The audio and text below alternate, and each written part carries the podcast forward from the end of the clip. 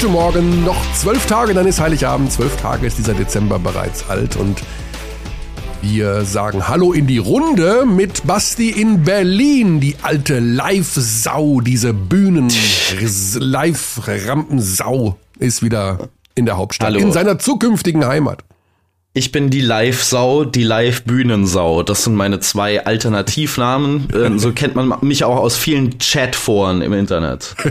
Ja, immer, du bist eine Live-Sau, du bist Live-Sportkommentator, du bist Live-Stand-Up-Comedian, du machst viel live. Du lebst. Wäre auch, wär auch schwer, Sport nicht live zu kommentieren, muss ich ehrlich sagen. Ich meine, du kennst es ja ein bisschen aus dem Poker, wobei ich jetzt nicht weiß, inwiefern man das als Sport bezeichnen würde. Es ist ein Spiel mit sportlichem Charakter. Kurzer Einschub. Ab heute okay. Abend 21 Uhr, Sport 1, 50 Folgen World Series of Poker 2022. 50 Folgen, 50 holy Folgen, shit. die größte Berichterstattung in der deutschen TV-Geschichte.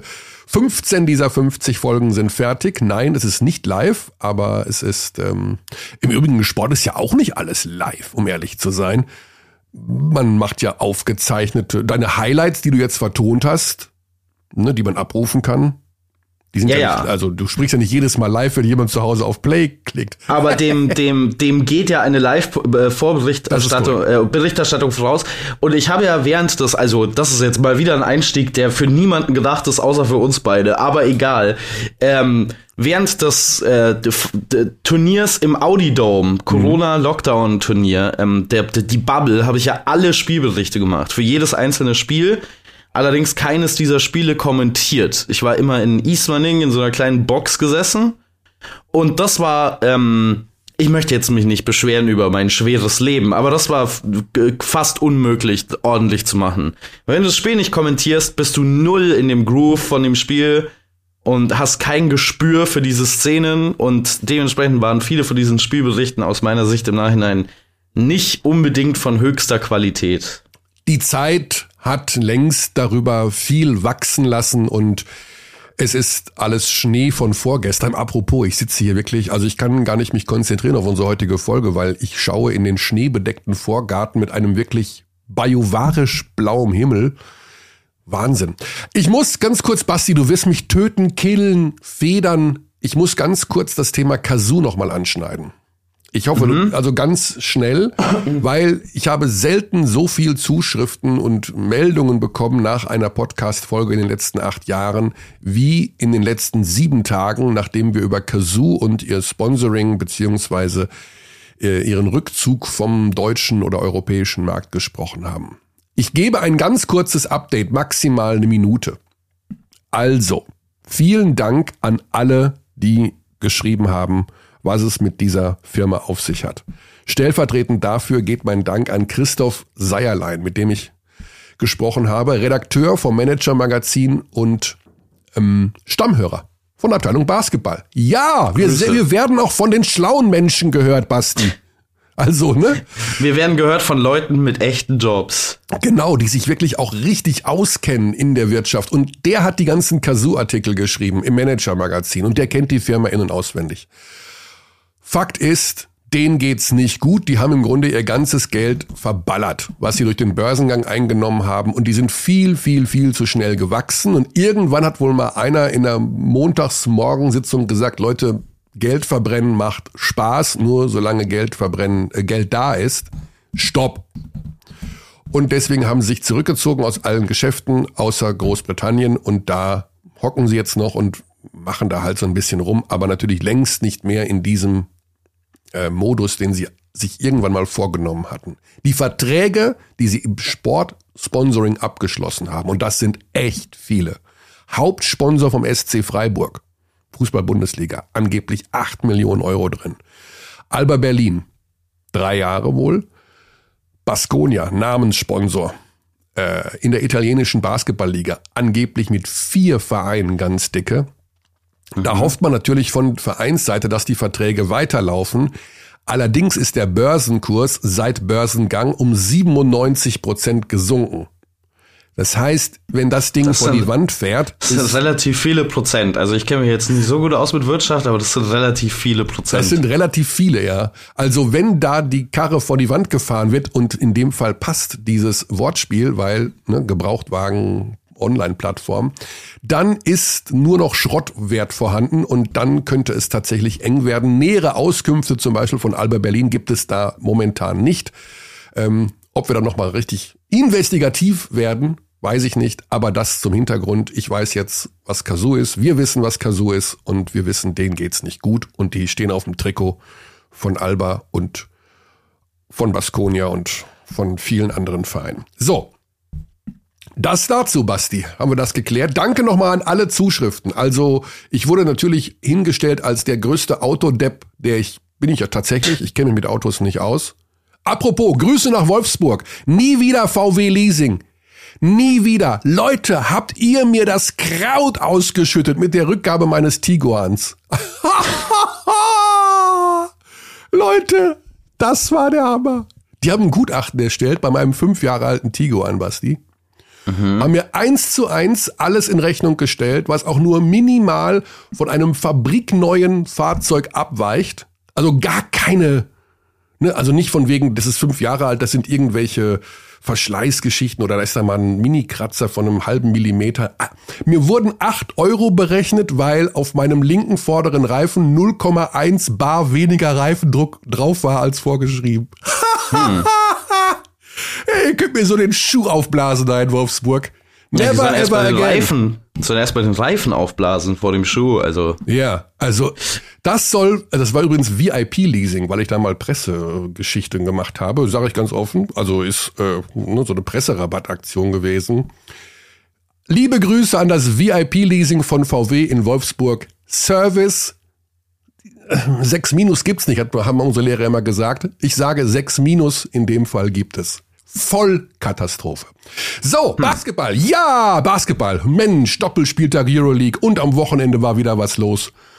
Wo warst du eigentlich, Basti? Habe ich dich irgendwo gehört? Nee, du warst ja im nee. Quatsch. Also es kann sein, dass ich die Stimme in deinem Kopf bin, aber abgesehen davon, ähm, mhm. ich habe am Freitag äh, Euroleague kommentiert. Die ja. Bayern aber wir reden die ganze Zeit über Alba und die Bayern. Immer. Und das äh, liegt natürlich auch so ein bisschen an der Natur der Sache, weil wir viel über die Euroleague sprechen.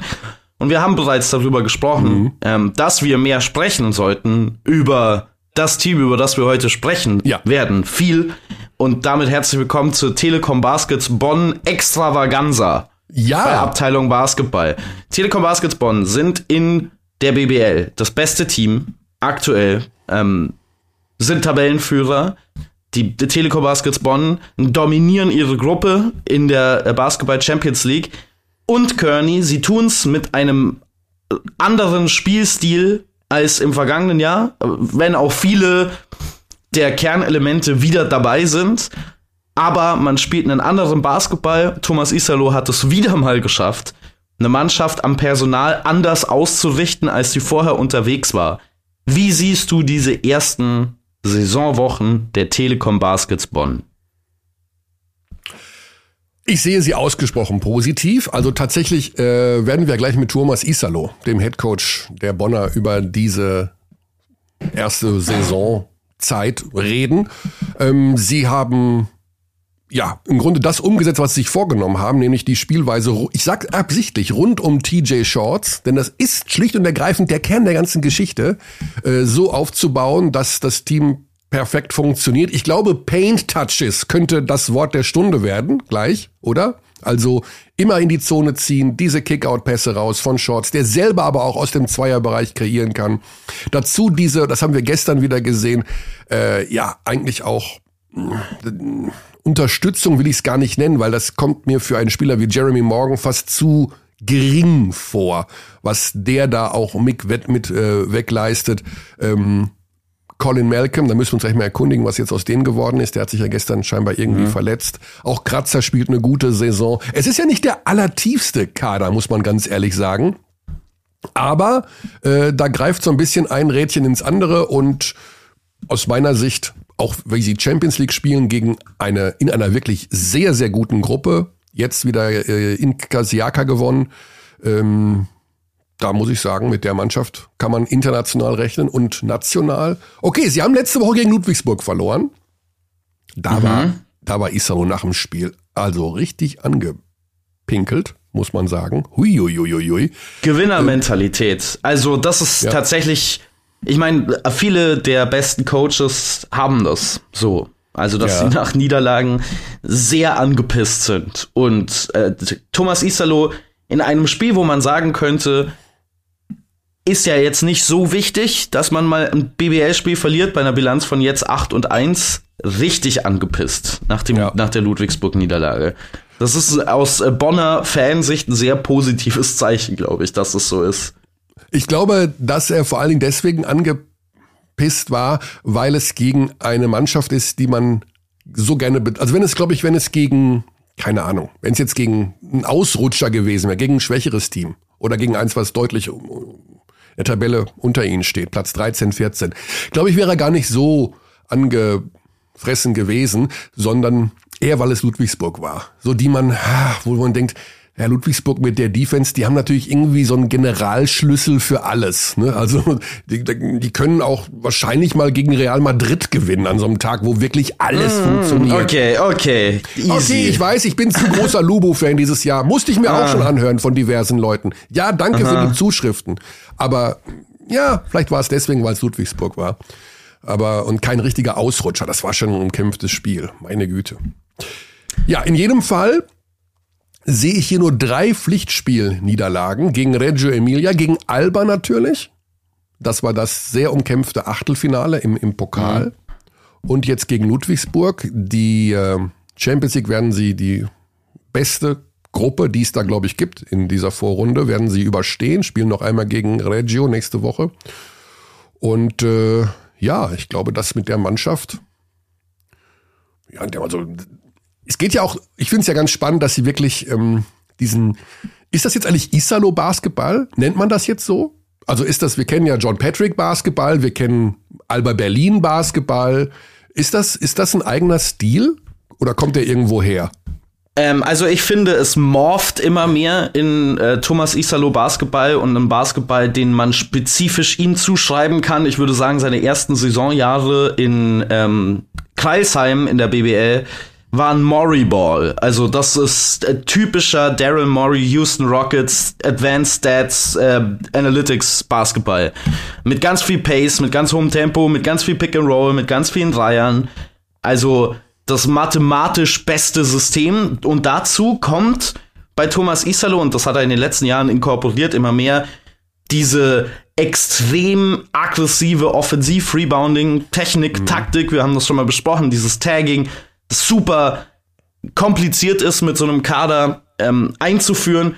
Und dieses Jahr hat er, finde ich, auch die Offensive noch mal mehr generalisiert. Natürlich ist das alles sehr heliozentrisch aufgebaut rund ähm, um TJ Shorts, aber man hat dann eben auch andere Alternativen. Man spielt nicht mehr mit dieser atemberaubenden Pace die ganze Zeit. Also es ist nicht mehr nur Push, Push, Push und dann schneller Abschluss von der Dreierlinie, sondern man hat auch Alternativen. Man hat es gestern gesehen, Tyson Ward kommt in die Partie und attackiert sofort im Low Post. Auch da bekommt Tyson Ward, der das natürlich über Abschnitte schon letzte Saison gemacht hat, mehr Verantwortung, was das angeht. Man hat mehr verschiedene Ausstiege für seine Systeme man hat mit Sebastian Herrera jemanden, der als quasi Backup Point Guard, der dann aber auch in Lineups zusammen mit TJ Shorts spielt, eine super Alternative auf der Eins. Und die, der, der Knackpunkt, der große Unterschied ist, diese Offense war letztes Jahr schon die beste in der Liga. Die Defense war immer so ein bisschen der Durchhänger und immer die Frage, kann man mit der Defense jetzt wirklich gegen die beiden Top-Teams eine Playoff-Serie gewinnen. Mhm. Dieses Jahr ist die Defense auf dem gleichen Level wie die von Alba. Also die sind eins und zwei in der Liga und diese Defense ist super anstrengend, so wie Bondi spielt. Die ähm, jagen ganz viel äh, Ballhändler um die, äh, also im Hedgen ganz weit raus. Die Big Men müssen sehr mobil sein, müssen sehr gut aufpassen dafür ist jetzt nicht unbedingt das Personal immer, wo man sich denken würde, ah, mit dem Personal kann man das so spielen, mit äh, Kessens ähm, oder mit Kratzer auf der 5, die da aber einen hervorragenden Job machen. Da muss alles on point sein, off-ball, weil wenn man mit zwei Mann blitzt oder hedgt, gibt's ganz oft diesen Skip-Pass, der sich eröffnet. Mhm. Und dafür muss der Rest der Defense immer den Kopf oben haben, immer wissen, wo ist mein Mann. Das greift alles perfekt ineinander aktuell. Und das ist der Kern der Veränderung für mich, die, die der Bonn zum legitimen Titelkandidaten macht. Wenn die, diese Defense sieht sehr echt aus, sehr real aus. Und wenn die in Kombination mit dieser Offense. Oh. hallo. hallo. Hallo Thomas. Ich wusste nicht, dass du dazugeschaltet wurdest. Ich war gerade noch in einem Monolog. Ja, äh, Thomas, schönen guten okay. Morgen. Ich habe. Schönen guten Morgen. Guten Morgen. Es war so, dass Basti Ulrich äh, seit 1.30 eine, ja, eine, ein Gedicht aufgesagt hat über das Bonner Spiel, offensiv wie defensiv, also nur positiv und ich wollte, dass du so ein bisschen mitbekommst, wie, ja, okay. wie er über, über deine Mannschaft momentan spricht, äh, ohne ihn jetzt abwürgen ja. zu wollen. Aber schönen guten Morgen, Thomas, nach Bonn.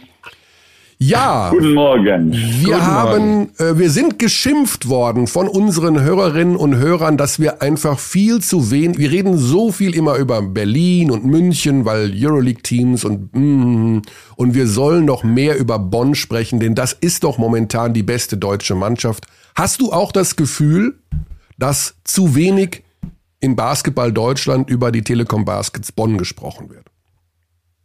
Äh, selbst habe ich nicht diese Gefühl, mhm. äh, weil ich, ich rede nicht oder ich lese nicht so viel über unser, unsere Nachrichten oder so mhm. in, in Zeitungen oder, oder im Internet. Äh, wir, wir fokussieren meistens an unsere äh, eigene tägliche Arbeit und, und äh, ich denke, das ist wichtig für jeder Coach, weil weil nur, nur der Coach und nur die, die Leute, die arbeiten jeden Tag, wissen, was der, was der Realität ist. Und, und wir wissen, dass wir sehr gut Basketball momentan spielen, äh, aber dass es auch Luft nach oben ist. Und äh, für uns ist die so Weiterentwicklung während der Saison sehr wichtig und immer wenn man denkt, okay, jetzt sind wir sehr gut oder oder so, ist das gibt es ein Risiko, dass das äh, man, äh, wie kann man sagen, zu bequem äh, wird. put. Hm. Ja. ja, genau, genau so. Ja. Stillstand, so, wir, wir, ja. Stillstand ist Rückschritt, kann man auch, äh, heißt es auch in einem äh, ich weiß nicht, ob das tatsächlich ja. ein geflügeltes Wort ist, ja. aber es muss immer weitergehen. Basti hat gerade schon ja, so schön, stimmt, ja, das stimmt. Basti hat gerade schon so schön herausgearbeitet, dass einer der großen Unterschiede im Vergleich zum Vorjahr eure Defensive ist, die viel, viel besser ist als in der vergangenen Saison. Ist das der größte Unterschied zum vergangenen Jahr, die bessere Verteidigung? Ja, ich denke, es, äh, wir sind viel mehr dynamisch, äh, besonders an die Flügelpositionen. Wir haben viele variable Spieler da.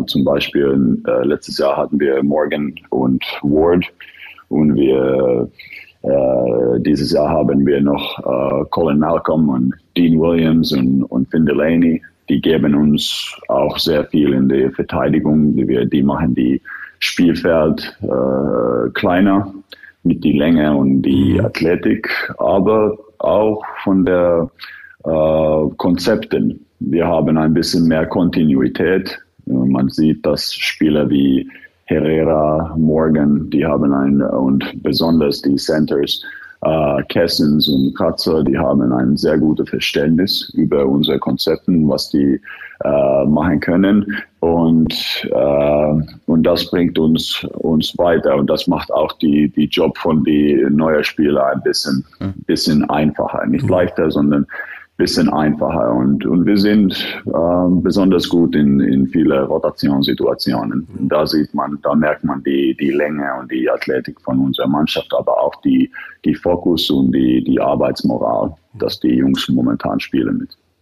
Was ich ja ganz interessant, was ich ja ganz interessant finde, Thomas, dass ähm, die Mannschaft aus meiner Sicht so etwas schafft in dieser Saison, was viele Basketball-Theoretiker als mathematisch fast unmöglich dargestellt haben in den letzten Jahren. Also immer noch dieser Fokus aufs Offensiv-Rebounding, immer noch dieses äh, Tagging up, dieses sehr aggressive am Brett und dann gleichzeitig aber eine stabile Mannschaft defensiv in der Transition zu sein. Also, dass man nicht diese Probleme bekommt, die viele immer dann äh, prognostizieren, dass man, wenn man so aggressiv spielt und dann nicht den Offensivrebound bekommt, einfache Punkte zulässt am anderen Ende. Wie schafft ihr es aktuell, diese Balance so gut hinzubekommen? Das ist eine sehr, sehr gute Frage. Und es freut mich, dass du fragst dich, weil ja, so 2040, wenn ich habe begonnen mit meiner äh, Trainer, Trainerkarriere, war ich von der gleichen Meinung, dass, dass du musst ein, eine Entscheidung machen, welche äh, was ist äh, mehr wichtig für dich? Die Offensive Rebounds, die Actual Possessions oder, oder dann der, die uh, Defensive Transition, weil es war, es ist noch eine, ein Truism sozusagen in Basketball. Und das sagen viele Coaches. Und wir haben ein, ein Konzept und, und wir haben äh, etwas gefunden, wo wir waren für die ich denke, letzte vier Jahre in, in Top 5 in beide Kategorien. Und hm. das ist, das ist natürlich ein, ein sehr, sehr besonderer Wert. Und letztes Jahr, ich denke, dieses Jahr sind wir Nummer eins in, in Offensive Rebound. Ich äh, weiß nicht, was, was es nach dem äh, Spiel gestern ist äh, und auch in Top 2 in, in Transition Defense. Und wir haben, wir haben gefunden, dass, dass man kann äh, beide gut machen. Und, aber es bedeutet sehr, sehr viel Fokus, sehr viel Effort und, und uh, the, the, the, players must, uh, how would I say, um, they really must invest. Und, und wir haben ein, das ist ein, ein großer, äh, großer Teil von unser Training. Und wie macht man das? Äh, wie macht man was? Wie, wie macht man das, dass man offensiv gut reboundet und trotzdem gute Transition Defense spielt? Also gibt es da eine, ein, ich wollte nicht sagen Geheimnis, aber was, was muss man denn dann machen, um schnell wieder in der Defense ein, zu sein? Ja, genau. Wir haben ein, ein klares Konzept. Uh, es ist ein, ein Konzept uh, Tagging Up, so wo uh, jeder von den fünf Spielern gehen an die Offensive Brett. Aber die machen es nicht so, dass äh, wie ein Kamikaze Offensive Rebound, dass die nur versuchen den Ball. Die haben ein ganz äh, äh, klare Regeln, was die machen müssen und, und wir schaffen es als äh, mehr als Kollektiv, als was äh, vielleicht äh, normalerweise geht, mehr, dass du hast einen starker Rebounder, Offensive Rebounder zum Beispiel an Position 5 mhm. oder, oder 4 und wir machen es mehr mit dem Kollektiv und, und es geht auch sehr gut Hand in Hand mit unser, mit unser Dreier. Und dann gibt's äh, längere Rebounds und, und die sind sehr, sehr compatible für uns. Und ein mhm. weiterer Vorteil von dieser, von dieser Stil ist, dass du bekommst den Ball immer in Kontrolle, ganz, ganz früh. Äh, und das hilft auch unser uh, Transition Defense. Ja. Und da, da sind die, die zwei äh, größte Punkte da ja. oder wichtigste Punkte. Also ich habe mich natürlich auch schon mit diesem Tagging-Up-Prinzip vor einigen Wochen mal intensiver beschäftigt, weil ich habe immer wieder Spieler von anderen Vereinen getroffen, die mir einfach so im Vorgespräch oder so gesagt haben, und wir machen das jetzt auch wie Bonn. Mhm. Also wir machen das genau so, wir gehen zum Offensivrebound und jetzt Achtung, jetzt kommt vielleicht das Geheimnis beim Tagging Up, man schubst ja so ein bisschen, so ein bisschen den Defensivspieler Richtung eigenem Korb, um, naja, sich Platz zu verschaffen. Also ich weiß nicht, wie man das nennt, Reverse Ausboxing oder sowas. also irgendwie. Ja, das ist ein guter Term. Ja, ja, also genau, irgendwie ja. so, man, man schiebt ja den Verteidiger so ein bisschen Richtung eigenem Korb. Dadurch unterbindet man ja auch die Möglichkeit, dass der schnell umschaltet in die eigene Offensive und schafft Platz für, ja, wenn man den Offensivrebound geholt hat, für die eigene Offensive wieder, um einen Wurf zu kreieren. Ähm, da, da wollte ich nochmal drauf zu sprechen kommen, dass viele sagen, wir machen das jetzt auch so wie Bonn. Fällt das auf? Fällt dir das auf, dass das so eine Art, ähm, dass das kopiert wird oder dass äh, ja, dieser Stil, dass du den auch in, bei anderen Vereinen immer häufiger siehst? Ja, aber das gehört zum Basketball und zum, zum Sport und, und alles im Leben. Mhm. Wenn, wenn jemand findet etwas, das der sehr gut funktioniert und, und einen klaren Vorteil hat, dann, dann versuchen die anderen auch es zu machen. Und, und zum Beispiel Hamburg letztes Jahr mit äh, Coach Pedro und dieses Jahr mit Oldenburg macht es ganz gut. Auch das sieht man auch durch die durch die Nummern. Ähm, aber mit den anderen Mannschaften habe ich nicht dieses Gefühl, dass die haben die, ähm, wie kann man sagen, wir haben es für, für vier Jahre trainiert. Wir ja. wissen auch, wo die Schwachpunkte sind und wie es, wie man es trainieren muss. Und so, wir haben noch einen kleinen Vorteil da, dass wir haben ein bisschen mehr Erfahrung und haben auch, auch für dieses System rekrutiert. Ich denke, dass das sind, wir sind noch ein bisschen weiter als die, als die anderen Mannschaften und, und, äh, aber, aber ja, das, äh, ich denke, das ist die, die Zukunft von, von Basketball und ah. ich, ich, ich, ich selbst freue mich für dieses Stil, weil es macht es, macht es sehr, sehr äh, entertaining auch. Und mhm. ein, eine Sache ist, dass es muss auch in der ganze große Passen von der Mannschaft. Es, es muss logisch sein mit dem, mit dem Spielstil von der, von der Mannschaft. Äh, zum Beispiel, ich kann sehen, dass für Bayern und Alba es sehr schwierig ist, weil die spielen so fast 80 Spiele ja. in, in regulären Saison oder 70 Spiele und dann jeden, jeden Mal so Full-Court Press nach dem Tagging Up. Das ist äh, vielleicht nicht, nicht optimal. Dann der andere Seite ist, dass, dass äh, diese Tagging Up zu, uh, to attack the Tagging Up du musst schneller spielen und das ist, wir denken immer, dass das ist unser Vorteil.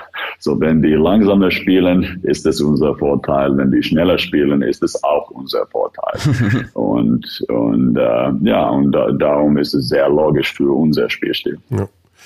Ist es also, bevor wir gleich nochmal auf das Grundprinzip ähm, deines Basketballs zu sprechen kommen, ist es nicht doch ein wenig, ich will nicht sagen anfällig, aber es ist doch sehr stark abhängig von einem Spieler wie TJ Shorts. Man kann das doch eigentlich nur mit solchen Typen machen, die so wirklich unfassbar schnell sind und diese berühmten Paint-Touches kreieren können. Ist das ähm, dadurch anfällig, weil wenn man so einen wie Shorts wirklich verteidigen kann und dem den Weg in die Zone tatsächlich zustellt, dass dann alles ins Stocken kommt? Oder wie sieht dann so ein Plan B aus? Naja, wenn man schaut, die Lineup-Statistiken von, von BBL, wir haben sehr starke Lineups. Äh, nicht nur mit TJ. Viele, viele äh, Lineups ohne, ohne TJ sind auch mit, mit Herrera als Point Guard.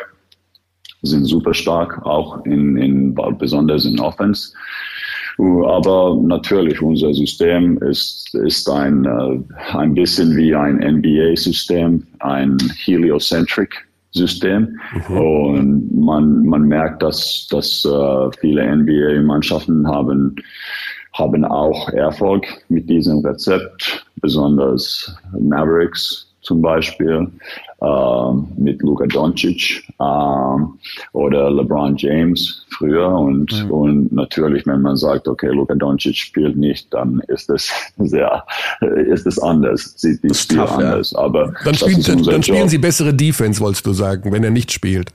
oh, das stimmt. Also, also wenn, wenn du die in, letzten in, paar in Spiele, Dallas vielleicht, ja. ja.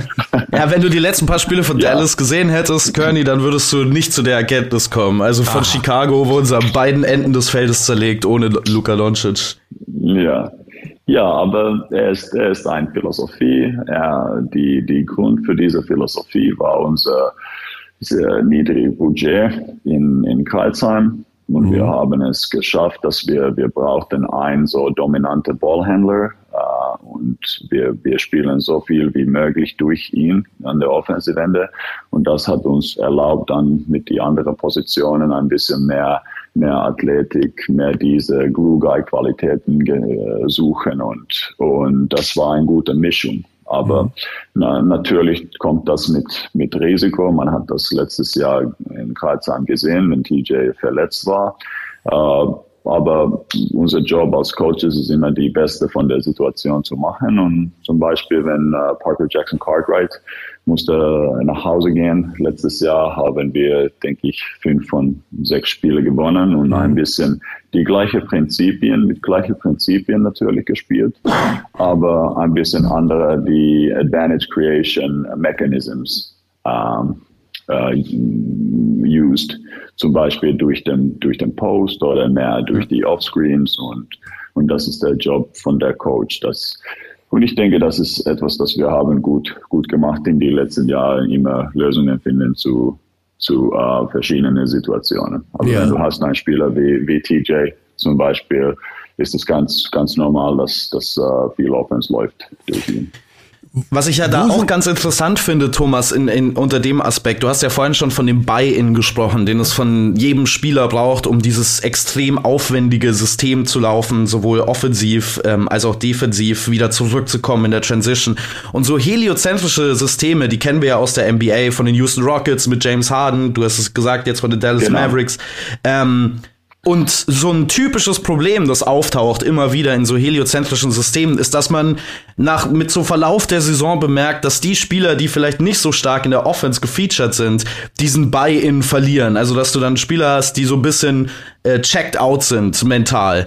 Ähm, bei Bonn hatte ich jetzt noch nie den Eindruck, dass das so passiert. Und das ist ganz interessant für mich, wie man diese Spieler, die dann eben nicht den Ball wie TJ Shorts ganz oft in der Hand haben, da mit dabei bleiben, dass die ähm, weiter diesen Buy-in haben durch die ganze Saison?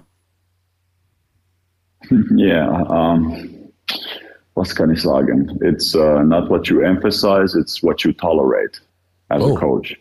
Mhm. Und, und uh, für uns ist es, du musst immer 100% geben, du musst immer für das Team spielen. Uh, du hast deine Rolle und ich denke, die, die uh, größte Lob für unsere Spieler in den letzten Jahren ist, dass die haben alle verstanden, dass wenn der Mannschaft gut macht und, und gut spielt und wir gewinnen, dann gewinnen wir alle und alle profitiert von, von dieser Situation.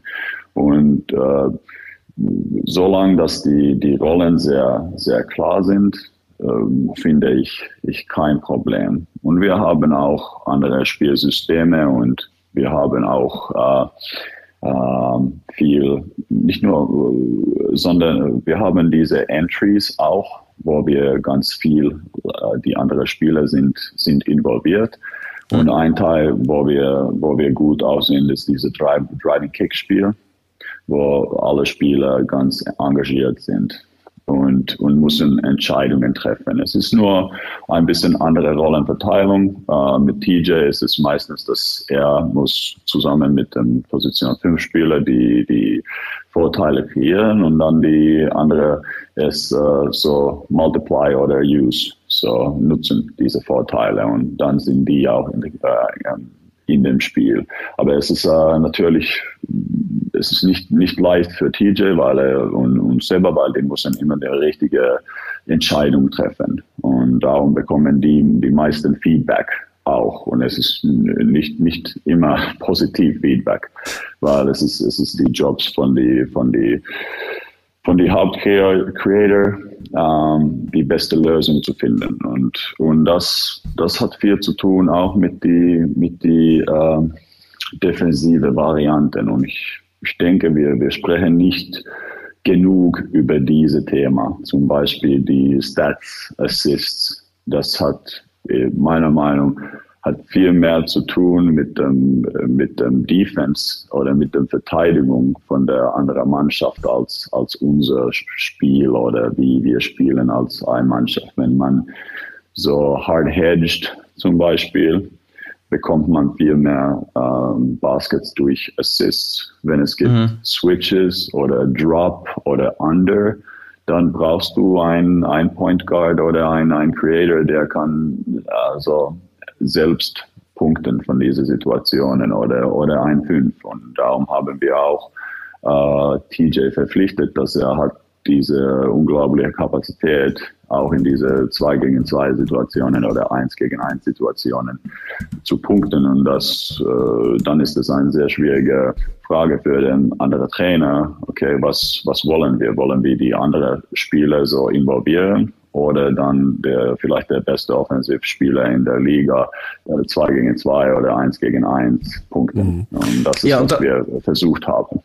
Und das scheint ja auch tatsächlich ein Punkt zu, zu sein, den ihr deutlich betont. TJ Shorts, der diese gerade Drop-Coverages absolut bestraft. Aktuell ist ja noch nie ein Point Guard gewesen, der sonderlich viele Dreier nimmt. Jetzt hat er sein Volumen fast verdoppelt in dieser Saison. Und also wenn du oben bleibst bei ihm, dann ist er vorbei an dir. Wenn du äh, droppst, dann haut er dir momentan den Dreier rein. Ähm, ein Spieler, über den wir vielleicht auch noch schnell sprechen müssen aus meiner Sicht, äh, Jeremy Morgan, der seine Effizienz extrem gesteigert hat in dieser Saison, wirft 64 Prozent aus dem Zweierbereich, 47 Prozent von der Dreierlinie in einer Rolle, die aus meiner Sicht zumindest recht ähnlich ist zu der in, äh, aus der letzten Saison. Was hat zu diesem großen Fortschritt geführt und wie zufrieden bist du mit, ja, mit, dem, mit der Entwicklung im Spiel von Jeremy Morgan? Uh, ich bin uh, uh, super zufrieden mit der Entwicklung von, von Jeremy Morgan. Wir, er war schon letztes Jahr ein sehr, sehr wichtiger Teil von der Mannschaft, nicht nur an der Feld, sondern auch, auch in der Kabine. Und er ist jemand, der, der will sehr, uh, he demands a lot von, uh, from himself, aber auch von den anderen Spielern und auch von der Coach. Er ist sehr, sehr, sehr ehrgeizig, sehr competitive und, und uh, er, war für uns ein, ein der wichtigsten Spieler zu, zu halten von der letzten Jahr. Und wir hatten auch Glück dabei dass, äh, dass die größeren Mannschaften ihn nicht verpflichtet haben. Und, und er, ich denke, eine Sache ist, dass er fühlt sich ein bisschen mehr wohl in die Offense dieses Jahr. Er weiß, wo er bekommt die, die Shots. Uh, unser Spiel ist ein bisschen mehr strukturiert mit, mit TJ als mit, mit, mit Parker. Uh, Parker hat sehr viel Chaos. Uh, uh, he created a lot of chaos for the mm. other uh, team's defense. Und mit, uh, and uh, because of that, we, uh, we got a lot of open shots. Mit, mit TJ sind wir ein bisschen mehr strukturiert. Es ist nicht, dass es besser oder schlechter ist. Es ist, es ist nur anders.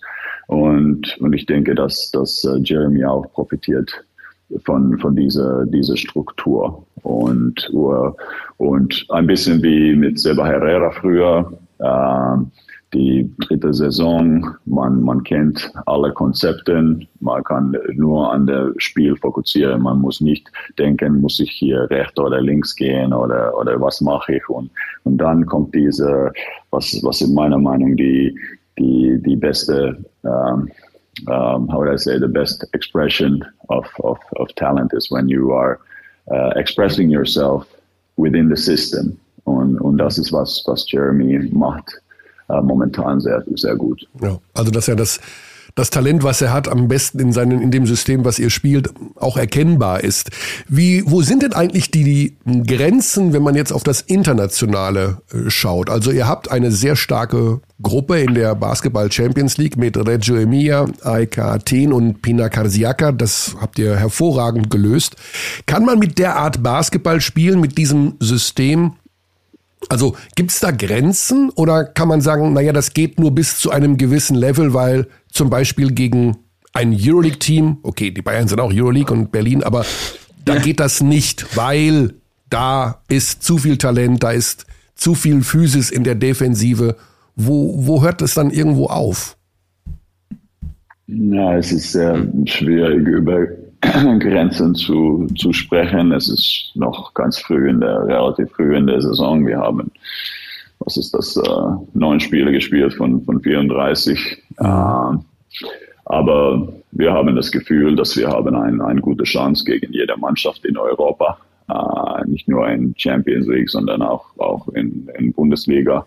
Ähm, und, und wir wissen, dass wir haben noch viel Luft nach oben. Wir haben junge Spieler, die können noch, äh, die können und, und sollen weiterentwickeln im Laufe der Saison.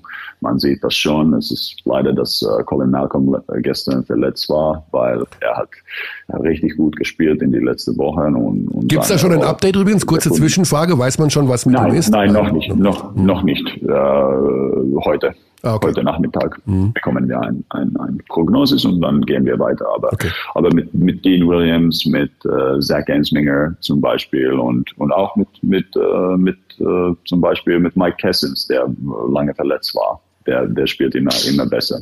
Ja. Und und die und etwas, dass diese Interaktionen, ich denke, das ist äh, noch ein Vorteil von unserem System, dass wir wir sind sehr konzeptorientiert. Wir sprechen über Interaktionen, nicht, nicht die individuelle Qualität von den Spielern. Und die Interaktionen, äh, die äh, entwickeln sich äh, während der Saison. Und, und darum waren wir äh, fast jedes Jahr, ich denke, ich habe, was ist das, meine sechste oder siebte Jahr in, in Deutschland und wir waren nur in einer Saison schlechter in der zweiten Halb von der Saison als die erste Halb.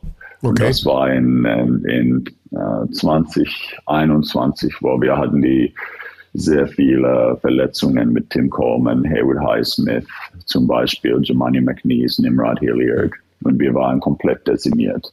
Und, und das ist ein Vorteil von dieser Concept-Based Basketball, sondern als, als äh, äh, im Vergleich zu dieser Talent Basketball, ja. wo du eine Mannschaft hast und, und sagst, okay, du machst das, das gut und du, du bist gut in hier und dann lässt du die, die spielen, wo die immer gespielt haben. Mhm. Die Konzeptbasketball ist ein bisschen anders. Du musst am Anfang sieht es, dass die Spieler ein große Cognitive Load haben, weil die müssen Sachen machen, die, die vielleicht nicht vorher äh, äh, gemacht haben. Aber im Laufe der Saison bekommt es äh, it's more of a reflex und, und äh, Mannschaft äh, meistens spielt besser und besser äh, während der Saison und darum sage ich, dass wir haben noch viel Luft nach oben. Ja, ja, es ist ja bisher gut gelaufen. Dieses Spiel gegen Ludwigsburg, was verloren ging, da warst du angefressen nach dem Spiel, oder? Im Interview, huiuiui, da hat man, so hat man dich ja selten gesehen. Hat dich das so genervt, diese Niederlage, weil es Ludwigsburg war, so eine Art Mitkonkurrent, so auf Augenhöhe ähnlich, oder die Art und Weise, wie es zustande kam, oder bist du generell nach Niederlagen einfach schlecht gelaunt? Uh, all, all of the above. Nein, ich, ich muss sagen, es ist äh, äh, natürlich sehr, sehr bittere Niederlage.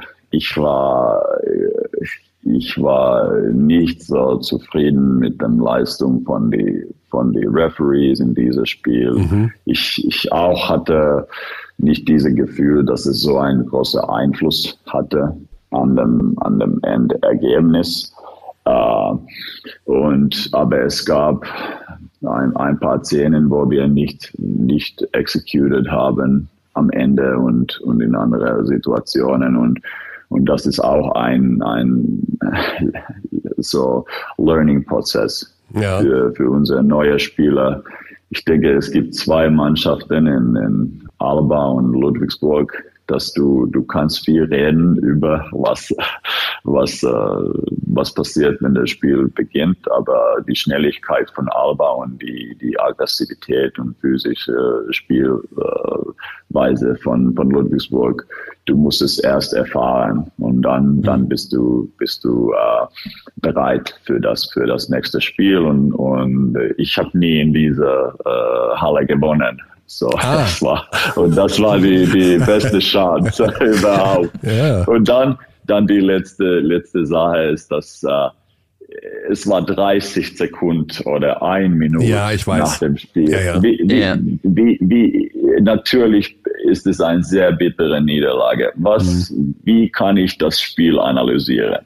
Ich, ich kann sagen, dass, okay, die haben mehr Punkte gemacht. Okay, warum haben die mehr Punkte gemacht? Aber da, das, das steht da im Boxscore. Mhm. Okay, mhm. zu viele Turnovers, niedriger Prozent von Dreier. Okay, aber warum? Dann kann ich noch ein weitergehen. Okay, wir haben nicht äh, genug Vorteile kreiert gegen die Switching Defense von, von Ludwigsburg oder die, die Turnovers war, war meistens, dass wir waren nicht in unser, die richtige Spacings und da war ein paar unnötige Turnovers. Okay, dann können wir weitergehen. Okay, warum ist es so passiert? Okay, weil wir haben zum Beispiel am Mittwoch ein sehr intensives Spiel gegen AEK Aten in, in BCL gespielt und, äh, und Ludwigsburg hatte das BCL-Spiel nächste Woche. So, die könnten den ganze Woche vorbereiten. Und ich, ich kann so sechs, sieben Levels untergehen. Aber die größte Sache ist, die haben mehr gepunktet als wir. Und ich habe keine so starke Analyse nach so einem Spiel. Absolut, ich ja. muss das Spiel anschauen und dann Und, und ich, meine erste Frage nach dem Spiel zu TJ Shorts ist nicht, warst du müde? Okay? Äh, ich weiß nicht. Ich habe keine Ahnung. War er müde? Vielleicht war er, vielleicht war er nicht. Und, und die, die letzte Frage, so, dass, does it hurt? Äh, ich meinte, jede, jede Niederlage für mich ist, ist ein, eine kleine Tragödie. Nicht, nicht kleine Tragödie, sondern ein, ein Katastrophe. Und das ist, that's how I'm wired. Und ich denke, es ist ein, it's a yin and yang situation, wo es, es, es ist ein, ein ähm, starke und, und eine schwache und, und aber danach, wo, wenn ich ruhig mich äh, dann kann ich das Spiel ganz gut analysieren und die Sachen, die wir besser machen müssen, äh, finden und, und Lösungen finden. Aber die, die Timing nach so einem Spiel ist, es ist, ich denke, es ist nicht fair für die, ja. für die Coaches. Das und, stimmt. Also ich kenne ich kenn keinen ja. Trainer, der diese Interviews nach dem Spiel, wenn er verloren hat, mit besonderer, genau, besonderer genau. Freude absolviert. Also Ettore Messina ja. ist zum Beispiel auch schon in die Öffentlichkeit gegangen und gesagt, er macht das gar nicht mehr.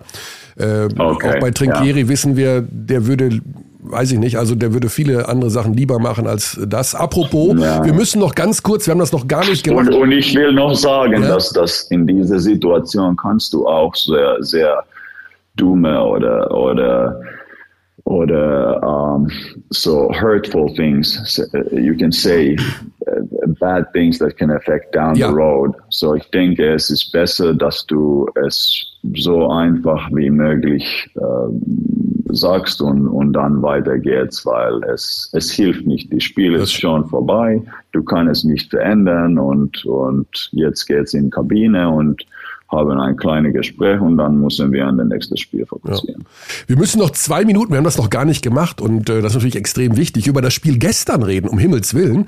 Ähm, ihr habt ja die Bayern, die Bayern geschlagen und das war das Spiel, wo viele schon hingeschaut haben. Äh, wer ist denn nun tatsächlich die aktuell beste deutsche Mannschaft? Ist es Bonn? Ist es Berlin? Ist es München? Äh, die Bayern kamen da natürlich, ohne sie jetzt in Schutz nehmen zu wollen, mit einer gewissen Belastung hin. Ihr habt international gespielt, die Bayern ähm, haben auch noch mehr Spiele absolviert, haben auch noch etwas mehr verletzte Spieler.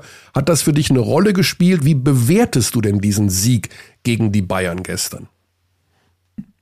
Na, für, für Tabellenplatz und für die reguläre Saison ist es natürlich ein sehr wichtiger Sieg. Und mit zehn Punkten haben wir ein, ein schöner so Vorsprung für, für das nächste Spiel. Dann, wenn wir, wenn wir einander treffen in der zweiten Runde, aber, mhm. aber natürlich spielt es eine Rolle. Es, äh, wir haben auch bemerkt mit, mit unserer Mannschaft, dass, dass die Energie war ganz niedrig nach, nach dem Spiel gegen Kashiaka. Es war ein, ein echter emotional high, auch nach diesem Spiel.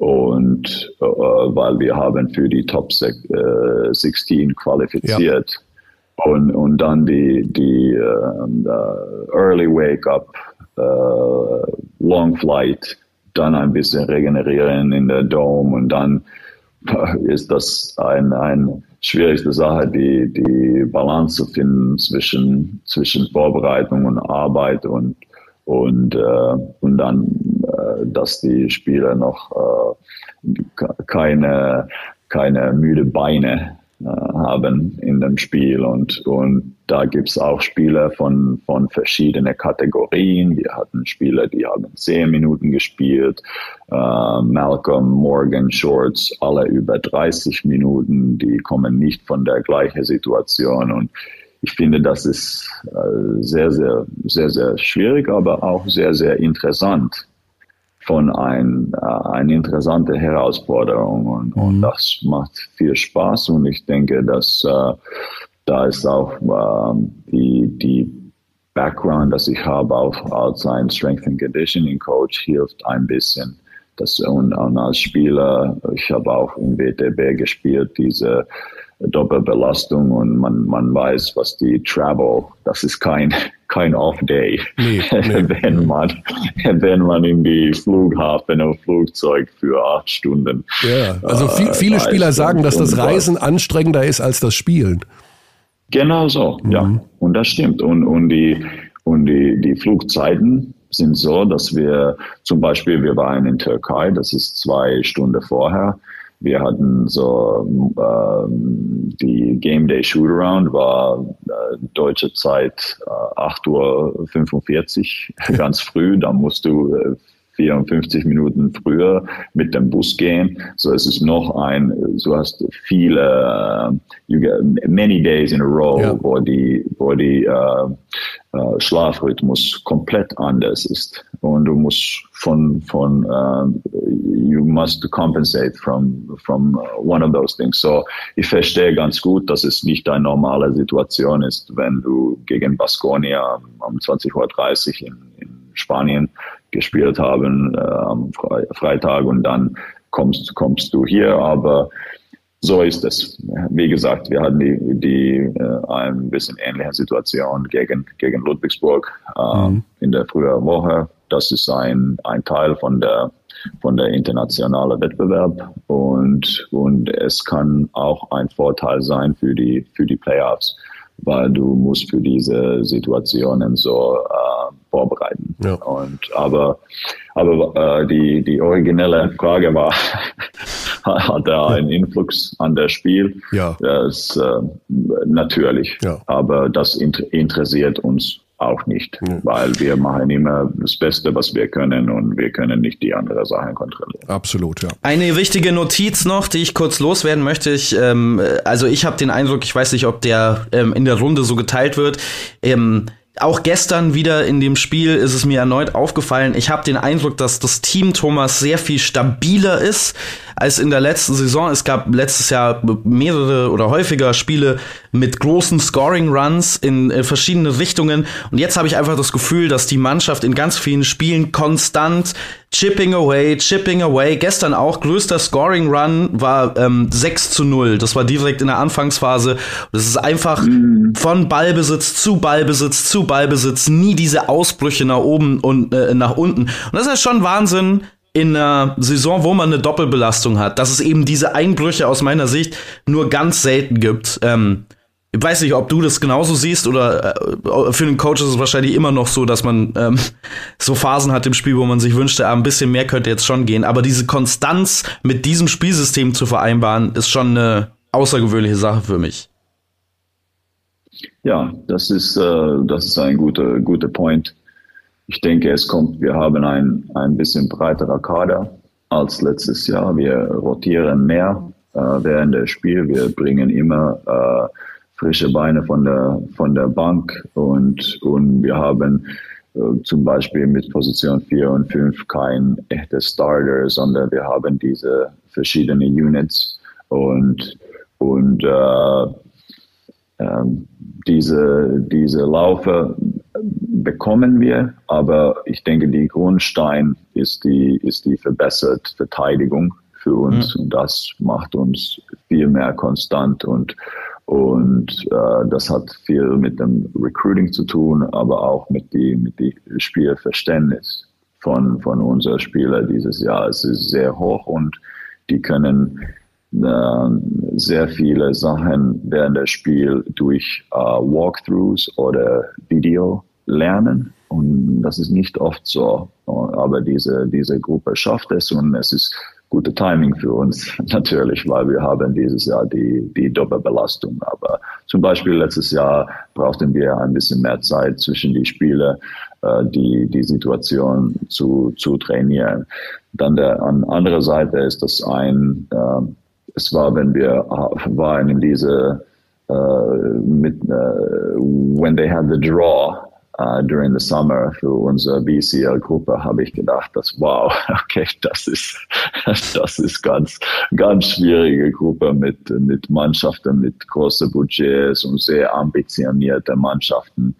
Aber es war, denke ich, natürlich jetzt, wenn wir haben schon qualifiziert als Nummer eins, ein, ein Glücksfall, weil wir waren von der, nach der Niederlage gegen Reggio Emilia zu Hause nach erstem Spiel, waren wir in die Situation, diese äh, Rücken an den Band oder Do, Do or Die Situation in fast jedes Spiel. Und das denke, denke ich, war sehr wichtig für unsere Entwicklung, dass wir hatten diese Sense of Urgency in jeder BCL-Spiel und es hat auch uns geholfen in, in, in Bundesliga dann. Und ich finde diese, ich weiß, dass die Euroleague-Motto ist Every Game Matters aber in der BCL Group Stage, es ist Wahnsinn. Noch mehr, weil nur der Erste von dieser Gruppe geht, geht direkt ja. äh, zu dem Top 16 und dann die zweite und dritte, die, die mussten gegen eine sehr starke Mannschaften, zum Beispiel Murcia und Topas, mhm. dann qualifizieren in ein Play-in-Spiel. So, so, das hat uns auch geholfen, aber, aber auch viel Energie ge äh, gebraucht für diese, für diese Leistung.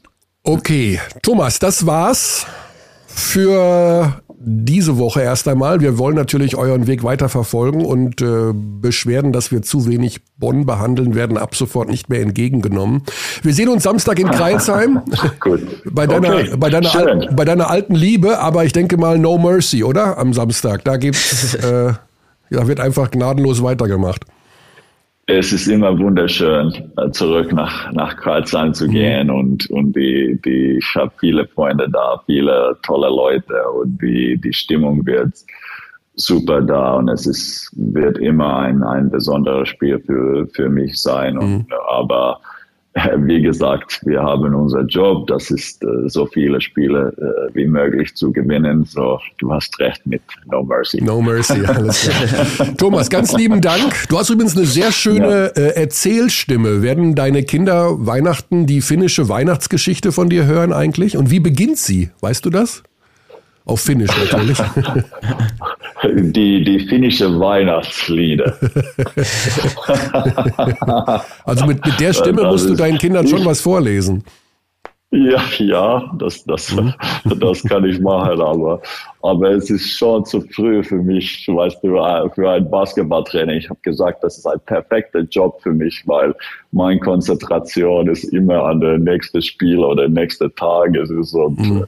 äh, äh, drei bis sieben Tage kann ich äh, äh so äh, vorwärts äh, fokussieren und, und äh, Weihnachten ist, ist noch weit für weg. mich noch, noch, noch sehr weit weg. Okay. Und das ist, das ist gut für einen Basketballcoach, nicht so gut als ein Vater, Familienvater, aber, okay. aber so läuft es. Wir, aber, wir, aber ich trainiere einfach ein paar finnische Weihnachtslieder okay. für meine Kinder. Sehr gut. Aber wir ahnen schon, wer die Geschenke besorgt. Das bist nicht du. Danke dir, Thomas, genau. und äh, gute ja, Zeit. Danke auch. Danke dir. Danke. Danke. Cheers. Danke und schönen Tag noch. Ciao, ciao. Ciao. Ciao. So, also, das waren jetzt 43 Minuten Thomas Isalo. Basti. Also, äh, ich, ich, also ich könnte noch mehr machen. Ich finde Thomas Isalo ist, also ich meine, ich habe es jetzt hundertmal gesagt schon, ähm, ich muss den Punkt nicht überbetonen. Ich finde, das ist der beste Coach der Liga, der interessanteste Coach der Liga. Diese Konzepte so miteinander mhm. zu vereinbaren, ist tatsächlich, äh, ich, ich würde das nicht, also das klingt vielleicht jetzt zu grandios für viele. Aber das ist tatsächlich ein bisschen Basketballrevolution, weil der zwei äh, Spielkonzepte miteinander vereinbart aktuell, die eigentlich theoretisch nicht miteinander vereinbar sein sollten. Und ich mhm. glaube, wenn diese Mannschaft in der BBL ähm, und international weiter Erfolg hat, werden wir ähm, Kopien auf höherem Level sehen. Ich glaube, es gibt schon ein paar NBA-Scouts, die sich das angucken und sagen, hm, interessant. Okay. Interessant. Ja, also wir werden es weiter verfolgen, den Weg von Thomas Isalo und ähm, ja, so ein bisschen ist ja auch sein Bruder Jonas in Heidelberg mit dieser Isalo-Philosophie hm, vertraut, logischerweise. Meinst du, dass Isalo mit der Isalo Philosophie ja, also vertraut ist. Ich wollte, wenn wir noch ein bisschen, mir, mir kam das Gespräch jetzt sehr lang vor, deswegen wollte ich jetzt nicht nochmal darauf hinaus, ob das jetzt ein eigener Stil ist. Also, weil bei John Patrick wissen wir, der hat sich das irgendwann mal in Japan abgeschaut, weil da sehr viele kleine Menschen Basketball spielen und er auf die Idee kam, ich brauche ein Basketballkonzept für kleine Menschen. Also man kann natürlich ewig und drei Tage darüber reden, ob das eine eigene neue Philosophie ist oder was er da gerade zusammenbastelt. Wir machen das noch, wir haben ja noch genügend ähm, Na, also Monate im Kalender für diese Saison und im Januar habe ich gesehen, er spielt am 31. Januar gegen äh, Bayern und am 5. Februar gegen Ludwigsburg. Also die beiden Spiele unmittelbar mhm. hintereinander. Vielleicht ist danach nochmal die Gelegenheit ähm, bei Thomas ja.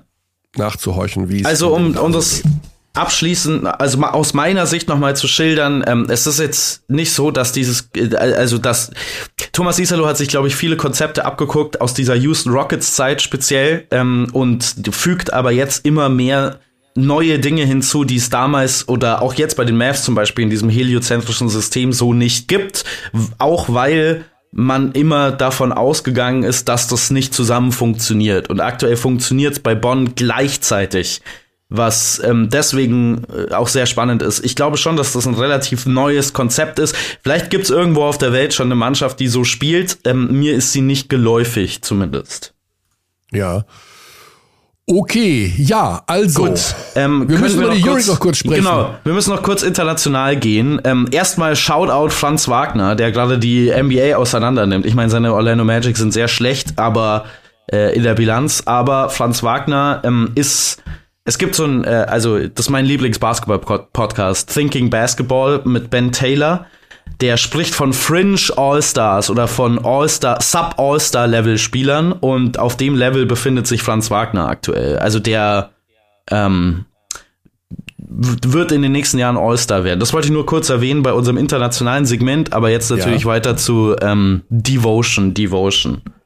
Ja, ich habe, äh, ich habe, ähm, ich weiß nicht, habe ich Devotion habe ich noch gar nicht mehr hier auf meinem komischen. Nee, nee, wir haben, die, wir haben Devotion noch kein einziges Mal gespielt dieses Jahr noch kein einziges Mal gespielt, weil ich habe auch, ich habe es gar nicht mehr hier auf meinem Pult. Ich, ich habe aber was Neues drauf, sowas hier. Ich kann jetzt hier cool. alles wegbiepen. Also viel, wenn, viel wenn du, besser. Wenn, wenn du, ich habe aber auch was äh, aus der Auszeit des FC Bayern München gegen äh, Baskonia Vitoria. Die Ansage von Andrea Trincheri an Cash Winston ähm, bei deinem Spiel. Mhm. Kurz vor Ende der ersten Halbzeit. Mir ist das sofort aufgefallen dass diese Ansage von Trinkieri äh, so ein bisschen, ja, sie ist irgendwie atypisch für Trinkieri, weil er versucht, gute Dinge mit schlechten Dingen, die ihm bei Winston aufgefallen sind, zu vermischen. Wenn wir da nochmal kurz drüber sprechen, denn das liegt bei mir auf dem Mischpult, was er da zu Winston gesagt hat. Ich habe das jetzt versucht maximal auszusteuern, ohne dass es äh, sich gruselig anhört, aber es ist immer noch relativ leise. Oh, das ist, das müssen wir noch von vorne machen. Ähm, das habe ich jetzt äh, mittendrin angeschmissen, das ist nicht gut. Es war, die Situation ist ja, das ist ja auch wieder beim Bayern-Spiel gestern gegen Bonn aufgefallen, die Offensive der Bayern, sie stockt massiv. Das hat natürlich mehrere Gründe. Zum einen, Cash Winston ist jetzt nicht der Point Guard, der unfassbar gerne und unfassbar viel für andere kreiert. Jean-Marc Schischko ist auf unbestimmte Zeit draußen. Ob der diese Saison nochmal wiederkommt, weiß niemand. Der hat persönliche Geschichten am Laufen und das, da müssen wir uns erstmal von verabschieden, dass der nur, weil der war ja schon so ein Typ, der mal für andere was gemacht hat, der eine andere Struktur, eine andere Herangehensweise ins Spiel gebracht hat. Und die Bayern-Offensive ist momentan ja auch aufgrund der Tatsache, dass sie Verletzte haben, ne? also Lucic, Rubit, wie auch immer, sie ist ja quasi nicht existent. Und jetzt kommen wir nochmal zu diesem, zu dieser Ansage von Trinkeri an Winston. Next time you go, maybe you're gonna try to be a better teammate. You understand this? How? Making foul. Use fouls without bonus. It's a way to sacrifice one of your four fouls you can do before going out for the team. But you don't give a shit. Three possession, nine points. And we're struggling. And on offense, you do whatever you want because you're a good player, and you don't produce. So tell me what I shall do. Support you, give you another chance. But you have to understand what is the problem.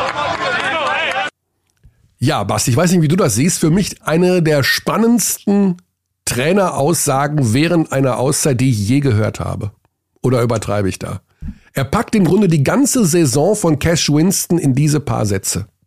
Ähm, wenn ich ganz ehrlich sein darf, äh, an der Stelle wird's mir einmal mehr sehr klar, wie unangenehm mir das ist, dass man in Auszeiten reinhören kann im europäischen mhm. Basketball. Wird mir, ich meine, klar, wenn man die Möglichkeit bekommt als Magenta Sport oder als äh, die, äh, internationale Rechtenehmer von der Euroleague, dann nimmt man es irgendwie mit. Mir ist es unangenehm. Ich finde, bei so einem Moment sollte die Öffentlichkeit nicht dabei sein. Ähm, das ah, kann okay. jetzt, kann, ja, also das ist nicht für unsere Ohren bestimmt, aus meiner Sicht. Aber mhm. jetzt haben wir's. Ähm, und die Ansage an Cassius Winston kam, nachdem äh, in einer sehr wichtigen Phase in dem Spiel für die Bayern, da kann man jetzt auch mit mir äh, vielleicht nicht einer Meinung sein, in einem Spiel, wo die Bayern meines Erachtens nach über die längste Zeit als Team hervorragende Defense gespielt haben, auch ja. wenn es eine andere Geschichte, ähm, kam das in eine Zeit hinein, wo Cassius Winston dreimal hintereinander seinen Gegenspieler verliert. Vanja Marinkovic, der dann dreimal von der Dreierlinie erfolgreich ist. Ähm, solider Shooter. Äh, und ähm, selber, äh, also die Auszeit kam direkt nach einem Pull-Up-Dreier in der Transition so von Cassius Winston, der eiskalt war aus dem Feld, 0 von 9. Und da fehlt dann eben so ein bisschen das Gespür für den Moment. Und Andrea Tricchieri in diesem Augenblick mit einem, das war ein Teaching Moment, wenn man das auf Englisch formulieren möchte. Es war äh, eine Lehrstunde äh, auf Deutsch mhm. für Cassius Winston in seiner persönlichen Entwicklung mit einer sehr sortierten Ansage von Andrea Tricchieri, mit einer sehr persönlichen Ansage, einmal mehr. Ich betone an der Stelle, dass wir nicht dabei sein sollten aus meiner Sicht bei solchen Momenten. Das ist für die Mannschaft und für den Spieler gedacht. Ähm, Cassius Winston wirkt wie ein Spieler auf mich, der lernen möchte, der sich weiterentwickeln möchte. Andrea Tricchieri hat exakt den richtigen Ton gefunden für mich in dieser Auszeit. Also so unterrichtet man Spieler, so lehrt man Spieler. Trikiri selber ist ja ein, bekannterweise jemand, der da in der Vergangenheit auch schon über die Stränge geschlagen hat, findet da den perfekten Ton für mich.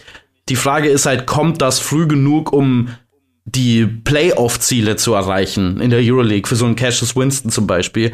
Das weiß ich nicht, aber ich glaube, dass diese Saison Cassius Winston in seiner Weiterentwicklung extrem helfen wird, wenn er bereit ist, das anzunehmen, was ihm Trinkieri gibt und den Eindruck habe ich, dass er das möchte. Ja.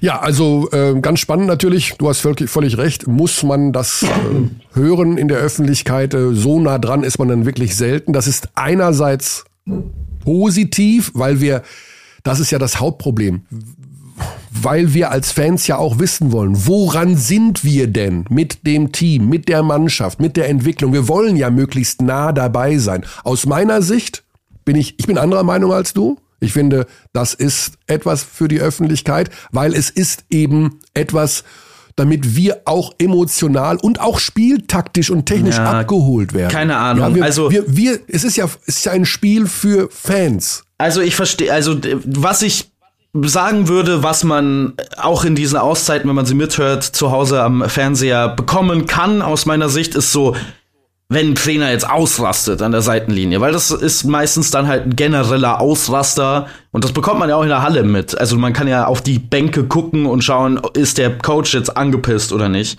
Mhm. Aber das ist ein intimer Moment. Das ist ein intimer Moment zwischen zwei Menschen, die eine Lehrer-Schüler-Beziehung zueinander haben der und ich meine, Trikiri weiß natürlich auch, dass da Mikrofone stehen. Also es ist jetzt nicht so, dass er. Ich glaube aber, dass das in, in dem Moment egal ist, dass ja, er da nicht dran denkt. Ne? Ja, also das, also das, kann ich schwer einschätzen, aber wahrscheinlich ist es ihm egal, ja. Ähm, und ey, deswegen gilt da für mich, also mir ist das unangenehm.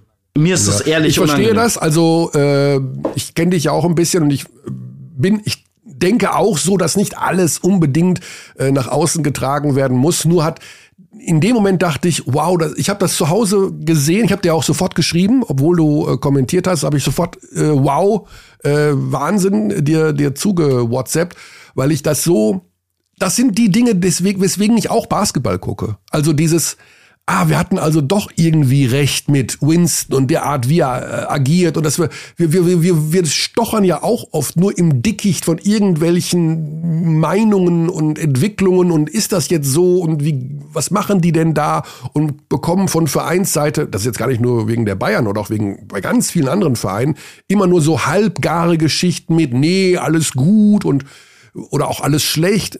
Ich mag's halt, wenn man nah dran ist. Ja, weil das ist das, Ja. was, was Aber uns ich abholt, finde dass wir mit fiebern oder eben auch mit Meinung bilden können. Ne, Ich ja, finde, es ist das, das gute Recht jedes professionellen Sportvereines, Absolut. äh, Ja, die Leute aus diesen Teamprozessen rauszuhalten. Was jetzt andere das stimmt. Prozesse angeht, äh, also was so wirtschaftliche Dinge angeht, zum Beispiel speziell, wenn man irgendwie Beteiligungen verkauft an einem Verein an Leute, sowas gehört in die Öffentlichkeit. Sowas gehört ähm, zu 100 Prozent, äh, 100, also transparent gemacht und offengelegt. So. Ich meine nur dieses Ungefilterte, das ist es ja. Jetzt nimm mal die Fußballnationalmannschaft, ja, die jetzt ausgeschieden sind. Da bekommst du immer nur so, äh, ja, da gab's wohl eine Grüppchenbildung mit dem Bayern-Block und ähm, Gündogan und Ja, aber schau mal, Körny, weißt, da würde ich direkt, da, würde ich direkt Ja. dazwischen sprechen und sagen, das geht uns nichts an. Das geht uns nichts an, was diese Spieler untereinander persönlich machen. Das geht niemandem was an. Es geht, also für mich, und vielleicht, das ist so ein Kernphilosophieunterschied vielleicht. Ich schaue nur, also mich, alles, was ich interessant finde an diesem Sport, ist das Sportliche, ist das, was auf dem Parkett passiert, welche Plays werden gelaufen. Und natürlich kommen da auch Abstimmungsprobleme zwischen Spielern manchmal dazwischen und man kann sehen, ah, okay, wenn die beiden das Pick and Roll miteinander laufen, die scheinen keine Chemie miteinander zu haben. Aber wieso die keine Chemie miteinander haben, das geht mich nix an. Ist mein das ist, Verständnis. ähm, naja, aber viele Dinge entstehen ja eben auch aus, ja, aus Interaktion, ob die nun gut oder schlecht sind. Das heißt, nehmen wir jetzt nochmal die Fußballnationalmannschaft, da möchte ich doch als Fan auch irgendwo, wenn ich mich zu sehr abschotte als Team und so gar nichts nach außen dringt, dann entsteht doch genau diese Leck mich am Arsch Mentalität bei den Fans, wie sie im Fußball in den letzten schau- drei Jahren entstanden ist. aber mal, Niemand König- interessiert sich doch mehr ganz, zu 100 Prozent interessiert sich doch niemand mehr so für die Nationalmannschaft wie noch 2014, wie noch Aber- alle mitgezittert haben. Jetzt Aber- ist doch im Grunde emotional 90 Prozent der Menschen scheißegal gewesen, dass diese Mannschaft in der Vorrunde ausgeschieden ist, weil man eben nichts über eine Emotion im Team, über Auseinandersetzungen, über warum, was ist denn mit Hummels nicht mitgefahren, Wa- warum ist der Gündogan ausgewechselt worden, ist der Flick wirklich so ein Bayern, da, wir können, wir wissen es nicht. Und weil wir es nicht wissen, sind wir emotional nicht dabei. Und wenn wir emotional nicht dabei sind, geht un- uns ein Ausscheiden in der Vorrunde am Arsch vorbei. Und Achtung, wir gucken uns das nächste Spiel nicht an und wir gehen erst recht nicht ins Stadion. Und deswegen hat diese Mannschaft in den letzten Jahren ihre Fans verloren. Ja, weil sie so spielt und so auftritt, als ginge es ihnen selber am Arsch vorbei.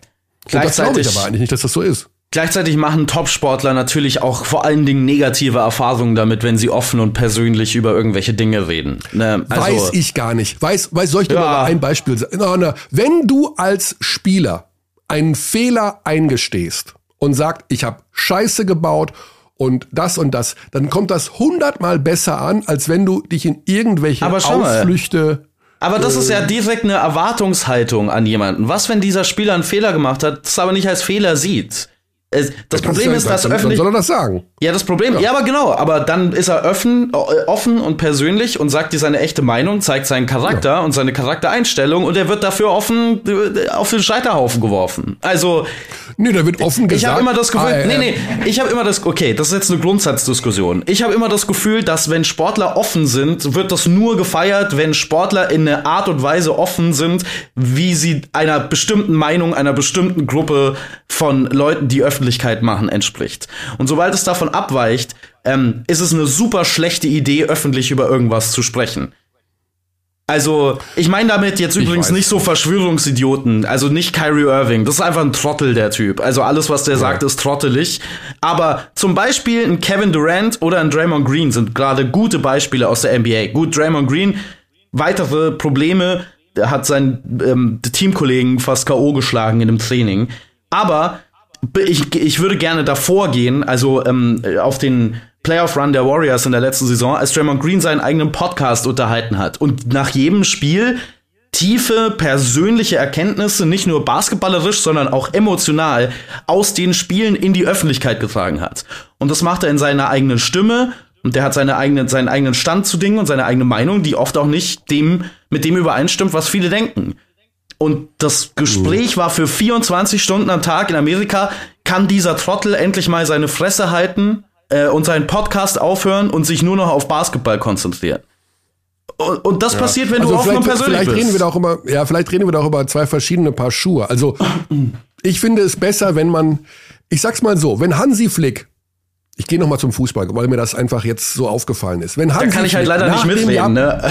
Naja, aber wenn Hansi Flick nach dem Japan-Spiel sich einfach oder einen Tag später hinstellt und sagt, die Auswechslung von Ilka Gündoğan war ein Fehler, meiner dann verhindert er, dass sich 80 Millionen Leute eine Woche lang äh, das Maul darüber zerreißen, äh, dass er das wohl äh, und irgendwie und warum nimmt er denn den Gündoan raus und muss unbedingt Goretzka bringen, damit er seine Spielzeit bekommt.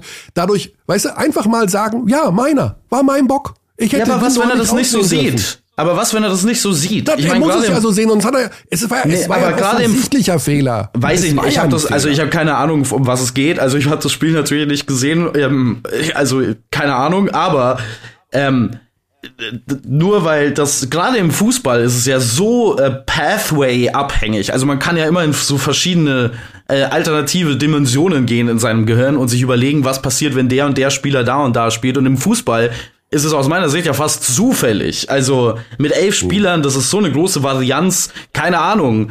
Kannst äh, theoretisch auch einen Drittliga-Fußballer irgendwo einwechseln, der schießt dann zufällig ein Tor. Das heißt nicht, dass du jetzt auf einmal deswegen eine grundsätzlich richtige Entscheidung oder eine grundsätzlich falsche Entscheidung war aus meiner Sicht.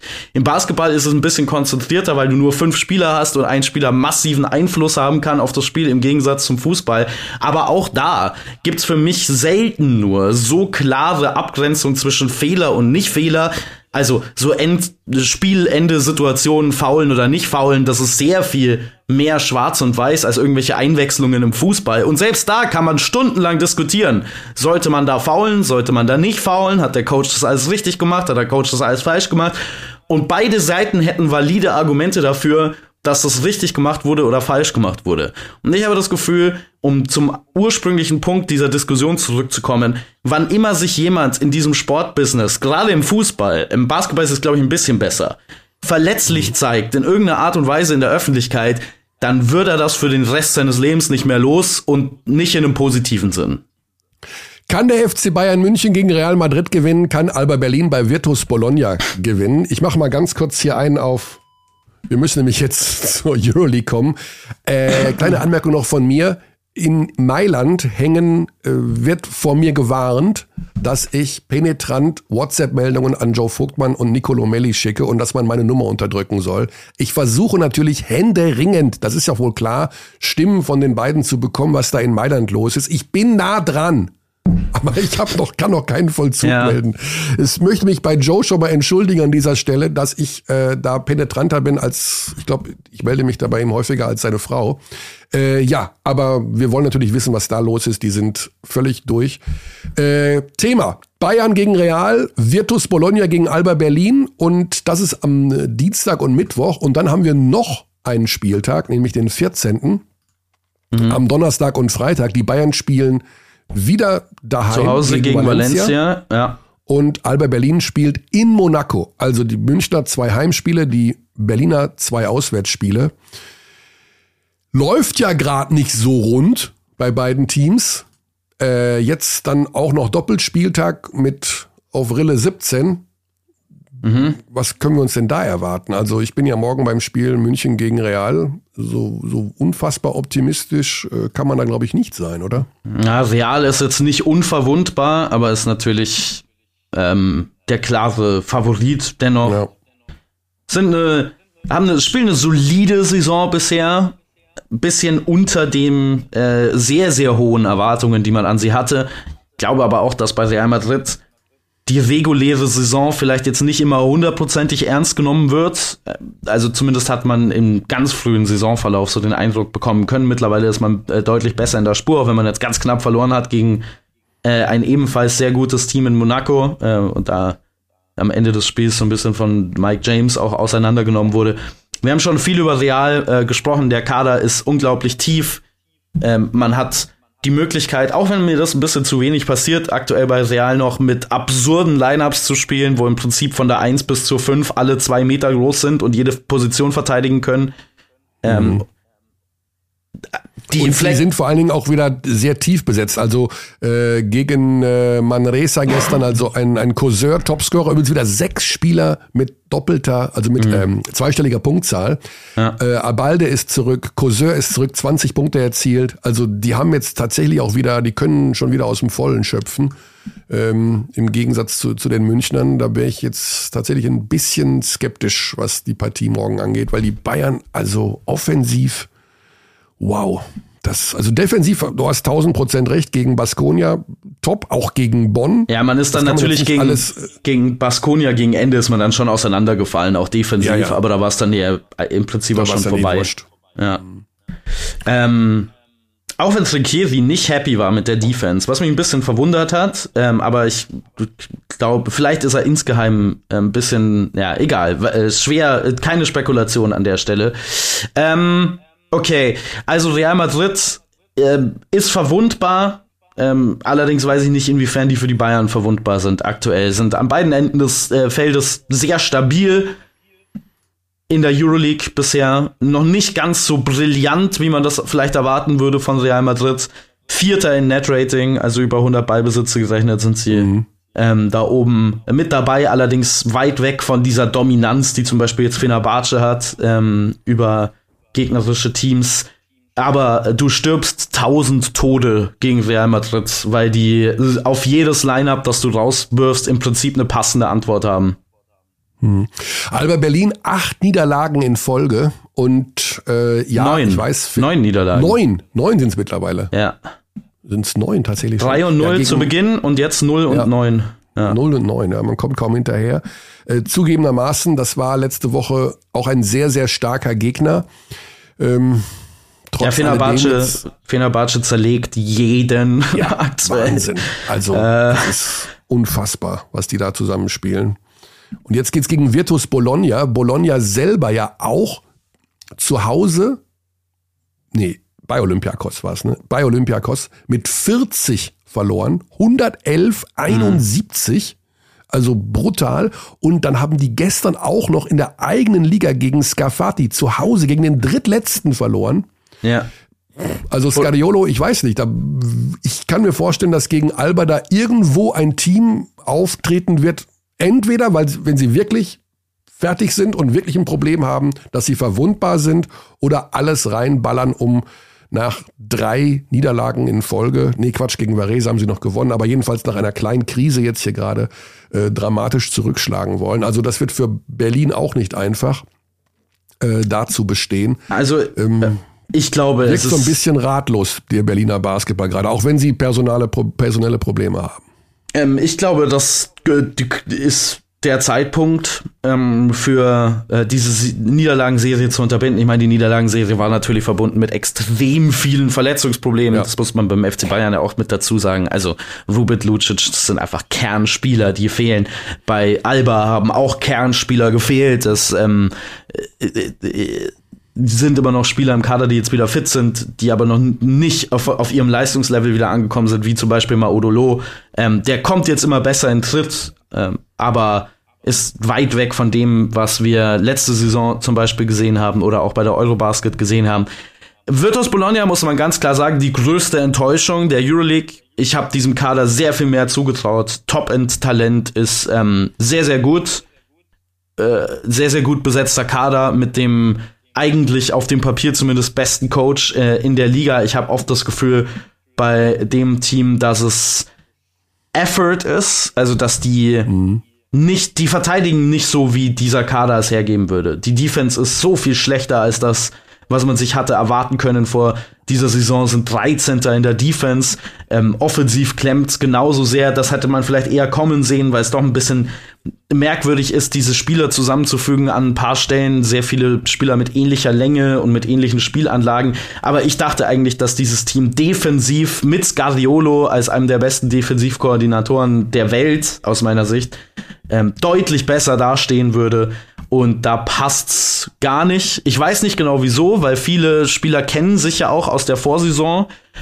Ähm, wo man in Italien und im Eurocup sehr, sehr gut gespielt hat, sehr, sehr gut zusammengespielt hat. Auch ein paar Spieler scheinen rauszualtern. Ähm, also Marco Bellinelli ist kein Faktor mehr, ähm, war, glaube ich, auch verletzt. Äh, das ist äh, durchaus ein großer Schlag. Milos Teodosic ist nicht mehr die alte Version von sich selbst. Aber es kommt auch zu wenig von zum Beispiel so einem Spieler wie Sammy Ogilvy, von dem ich erwartet hatte, dass der auf dem europäischen Level körperlich dominieren kann, was er nicht wirklich tut. Seine Wurfquoten sind mhm. sehr gut, was eine positive Überraschung ist, aber er nimmt zu wenig am Spiel teil aus meiner Sicht. Und das ja. geht dann natürlich auch so ein bisschen aufs Konto von Scariolo.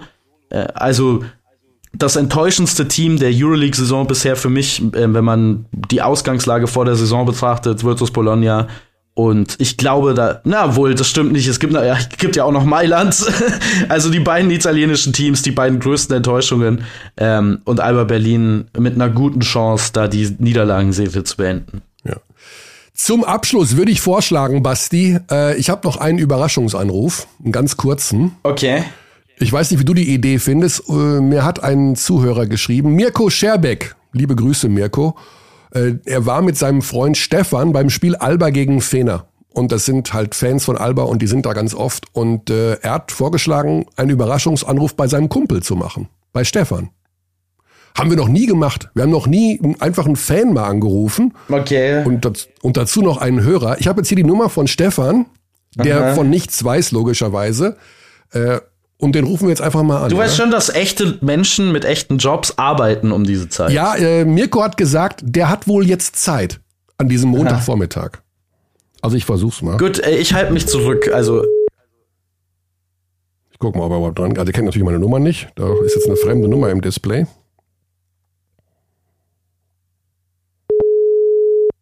Hm. Das ist immer so eine Sache, eine fremde Nummer im Display, da ist man schon sehr, sehr skeptisch. Tja, Mirko, also du, wie du siehst, der Wille ist da, mhm. deinen Kumpel hier anzurufen. Aber er meldet sich nicht. Gut, dann haben wir das erledigt. Äh, liebe Grüße nach Berlin. Ich hoffe, ihr bleibt dem Basketball da weiter treu. Äh, das war der Versuch. Ah, Überraschungsanruf ist eben auch manchmal mit ne, sowas verbunden.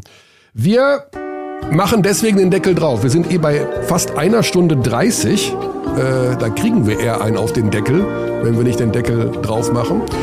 Von der Länge her. Und äh, ja, Basti, wie lange bist du noch in Berlin? Äh, was machst du? Machst du irgendwas an diesem Doppelspieltag? Wo hört man dich? Ähm, du erwischst mich so ein bisschen auf dem falschen Fuß gerade, weil ah. ich noch nicht über morgen hinweg gedacht habe. Ich habe meine neue Wohnung ähm, betrachtet äh, gestern oh. und werde da heute ein paar Dinge äh, hinbringen und einräumen und so. Ah. Deswegen bin ich da jetzt noch nicht ganz im Modus. Aber ich nutze diese Sprechpause, um in den Dienstplan zu gucken. Ich weiß, dass ich ähm, am Wochenende auf jeden Fall wieder äh, da sein muss, weil da irgendwas ja. ist. Aber vorher bin ich nicht in der Euroleague äh, im ah, Einsatz okay. in dieser Woche. Dafür dann aber zweimal am kommenden BBL-Wochenende, nämlich am Samstag bei den Bayern und am Sonntag in Ulm gegen Alba. Ah ja. Okay. Dann haben wir das auch geklärt. Ich hoffe, deine neue Wohnung gefällt dir. Oh, die Wohnung ist herrlich. Also die Wohnung oh. ist fantastisch. Wow. Okay. Aber sie ist ja. nicht ganz, nicht, also die Abmachung war teilmöbliert und ähm, wir haben sehr unterschiedliche Definitionen von was ein Teil ähm, bedeutet. Also es ist ein Stuhl da, nee, der nicht mal, nicht, nicht mal das. Bett, nicht, nicht mal zum das. Bett umgebaut werden kann. Okay. Ja. Nicht mal ein Stuhl. Okay, also äh, sollen wir hier zu Möbelspenden für Berlin Moabit aufrufen? Nee, du nee, weißt, danke. dass dann innerhalb von zwei Stunden die Straße unten voll steht. Nee, nee, bitte keine, bitte keine Möbelspenden. Okay. Gut, Basti, viel Spaß noch und ja, wir sagen bis nächste Woche zu unserer, was machen wir? Am 26. machen wir keinen Podcast, würde ich sagen. Dann Weiß ich nicht. Arbeiten. Why not? Weil ich dann riesen, ich habe Familie zu besuchen, ich muss an dem Tag eh nach Bayreuth. Ich krieg eh Stress ohne Ende hier zu Hause, mhm. weil ich am zweiten Weihnachtstag schon wieder arbeite. Ach, du machst das okay, jetzt wir gucken Bayreuth. mal. Okay. Okay. Äh, das war's von dieser Stelle. Ciao, die Arabien. Bis bald. Gute Nacht. We treat people here with complete respect. This is Germany.